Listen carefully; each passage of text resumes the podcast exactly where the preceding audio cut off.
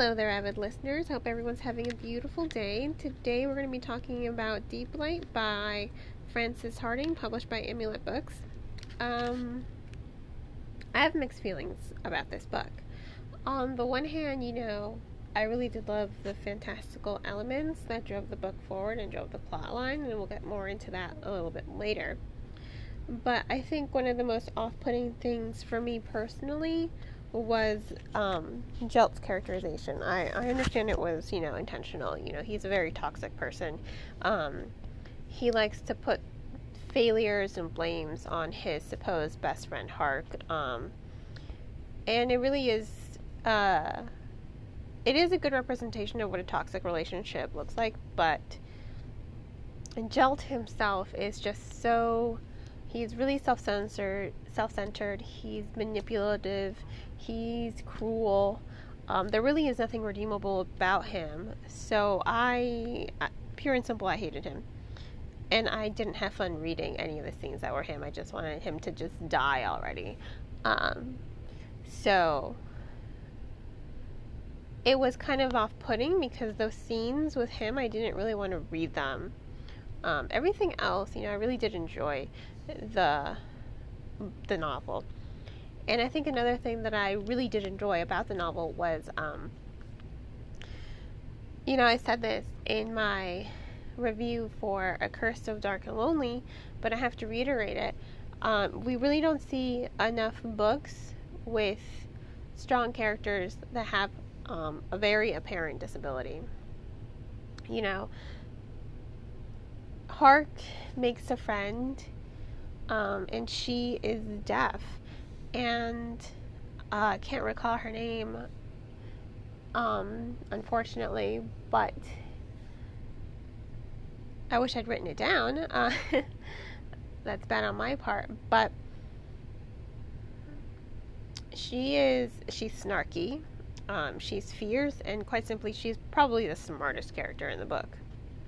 And she's smarter than Hark. She's smarter than Jelt. She knows something bad is going on, and she's like, we need to stop this, but no one's really listening to her.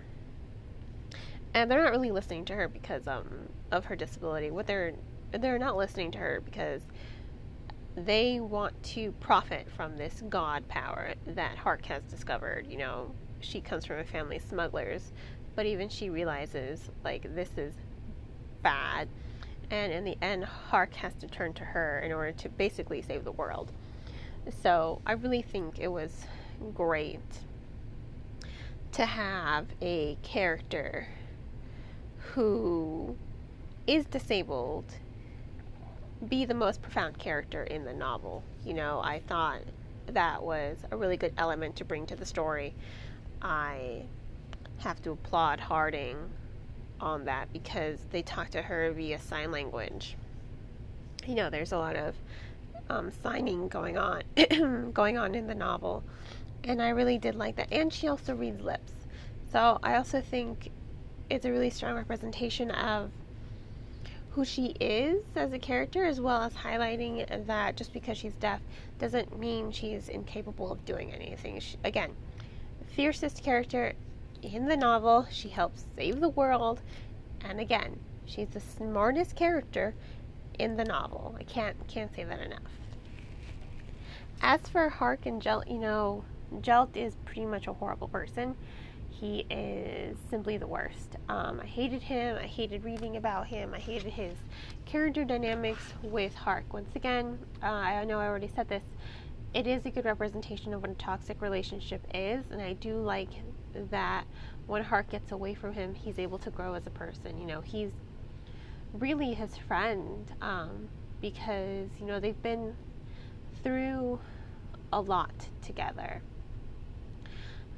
But just because you're, you know, just because you've been through a lot with someone, uh, just because in some way you might feel in debt, indebted to them, in, you know what I'm saying, that doesn't mean you're allowed to take abuse.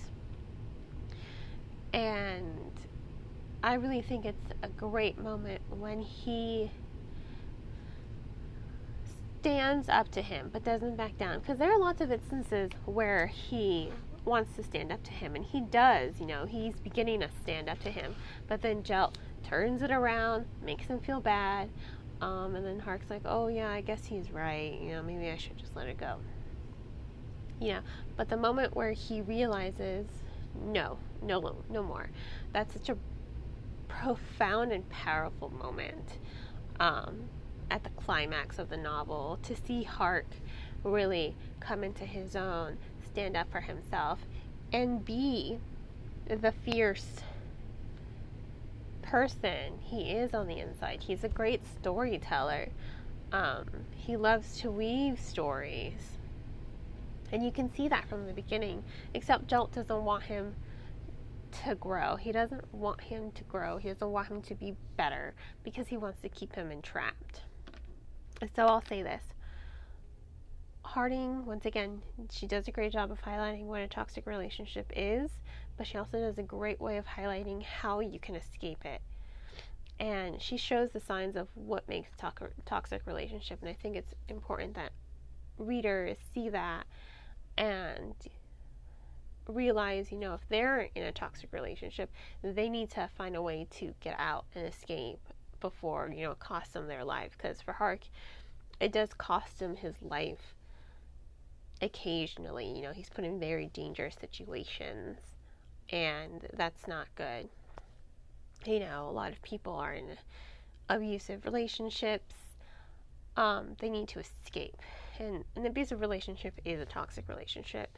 So I thought it was great that Harding was using these two to highlight what a, a toxic friendship looks like and how you can break away from it and be your own person and be a better person. You know, you don't have to keep letting yourself struggle. So I did enjoy that aspect of the novel. I hated Jelt. I hate reading Jelt. I thought he was really off putting. But I understand the author's intent with making him so horrible. And when he meets his ultimate demise, I mean, that's one of those moments that I would reread just like I would reread Joffrey's death in the Game of Thrones. You know, I would equate Jelt to Joffrey. There's nothing redeemable about him. Um, he is a cruel person. So, again, it's one of those scenes I would reread and I think anyone would, you know, if you hate Jelt as much as I do, you will want to reread that scene because it's also the same scene where Hark really just comes into his own. Um, as for the fantasy, I did enjoy the fantasy aspect of the novel. Um, I thought what was really interesting is like there's this plane of existence underneath the sea. You know, they call it the undersea. And you know, it's I think it's really cool that the gods used to live below. You know, you think of gods, you think of them as living above you, you know, omniscient in the clouds, you know, like Mount Olympus. But I think the fact that they live they lived under sea feeding and growing off of the fear um, from the people above land, it's really sinister. It has this really sinister, eerie effect because now you know, like anything that's deep in a sea, um, they tend to be scarier, uh, more alien looking. And you can't really see. You know, the deeper you go into the ocean, you can't really see. It's really dark. It's really menacing. Um, you know, we really don't know everything that's going on down there, everything that exists down there. You know, we're still discovering it.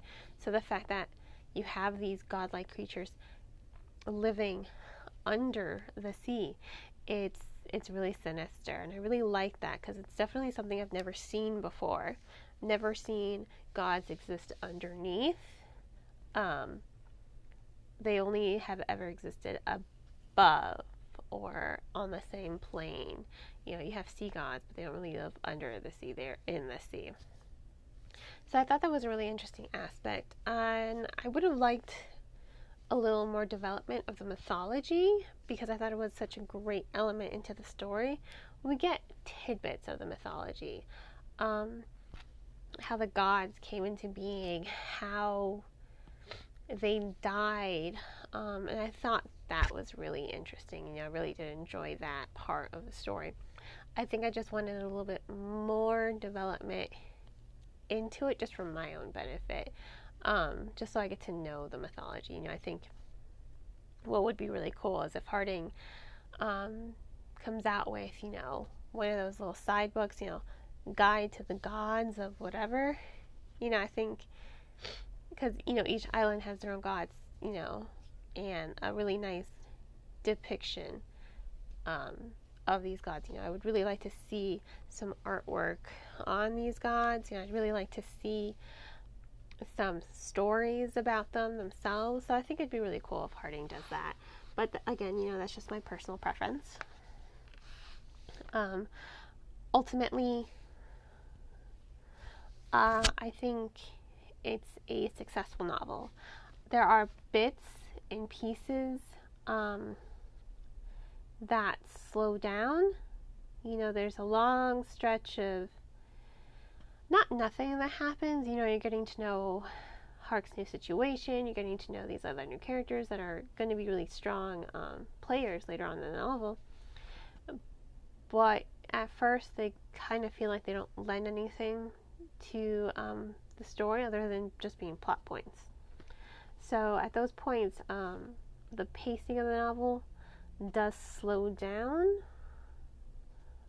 and um, makes it easier for me to turn, you know, to put the novel down.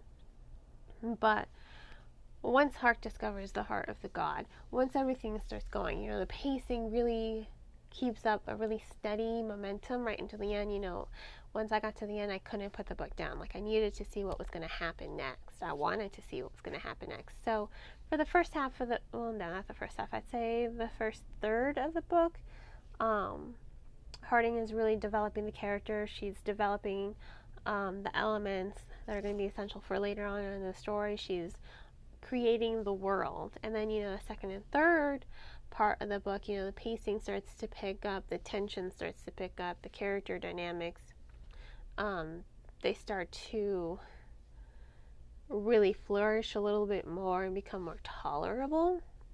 And so does the characterization. And she's highlighting the character growth alongside the plot development. So I do think it is a good story. I just really hated Jelt, you know. I really could have done without him ultimately. But again, he's my personal preference, but his off putting nature is essential for what Harding is trying to highlight with his relationship and how toxic it is with Harding, with Hark. Um, so, on that note, you know, I want to give this book three and a half stars.